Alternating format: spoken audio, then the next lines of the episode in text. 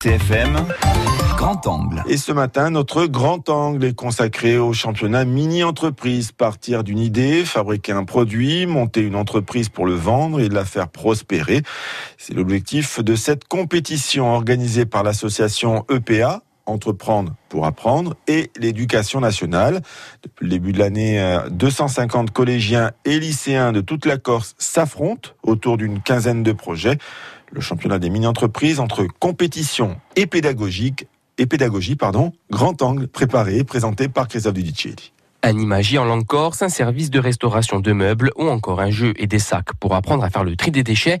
Voici quelques-uns des projets présentés par les élèves dans le cadre du championnat des mini-entreprises.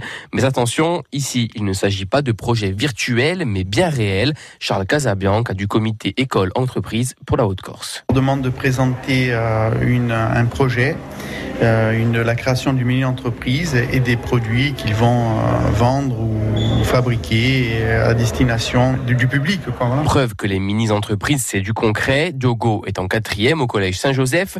Il est le directeur financier du projet porté par sa classe. Un poste à responsabilité avec les soucis qui vont avec. Ça stresse beaucoup parce qu'on doit, on doit gérer des trucs euh, bien, import, bien importants pour la mini-entreprise. La trésorerie de la mini-entreprise, on doit voir tout ce qui rentre et tout ce qui sort, ce qu'on a fait. Il faut que j'aille à, gauche, à droite demander au service qu'est-ce qu'ils ont fait pour le moment, s'ils ont acheté des trucs ou quoi. Son camarade Jean-Joseph est tout simplement le directeur. Ça fait bizarre quand il faut diriger l'équipe, motiver. Il faut gérer un peu tous les services. Des difficultés qui ne s'arrêtent pas au démarchage des clients ou au contrat passé avec des usines pour la fabrication. Dans le championnat des mini-entreprises, pour gagner, il faut surtout convaincre les six membres du jury. Et les questions qu'ils posent sont faites pour déstabiliser les élèves. Quels sont vos partenaires, vos marges bénéficiaires ou encore comment un enfant peut-il utiliser un smartphone alors qu'il ne sait pas lire? C'est juste pour les mettre face à une réalité aussi qui est compliquée, un monde qui évolue très vite et donc euh, savoir s'adapter et répondre à des questions qui sont peut-être un peu difficiles, c'est aussi euh, pouvoir s'adapter. Une réalité dans les deux styles, en quatrième bilingue à Saint-Joseph, en conscience. On a beaucoup mûri avec ça. Après, il n'y a pas tous les problèmes qui auraient une vraie, une véritable entreprise. Mais oui, ça nous forge le caractère. Euh... On a des responsabilités à prendre.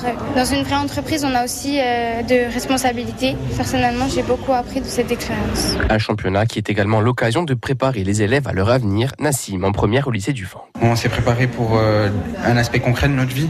On va vivre euh, ça dans une entreprise. Du coup, euh, on a une PDG, on a différentes classes, commerciales, RH, marketing. Ça me pousse à, à créer mon entreprise.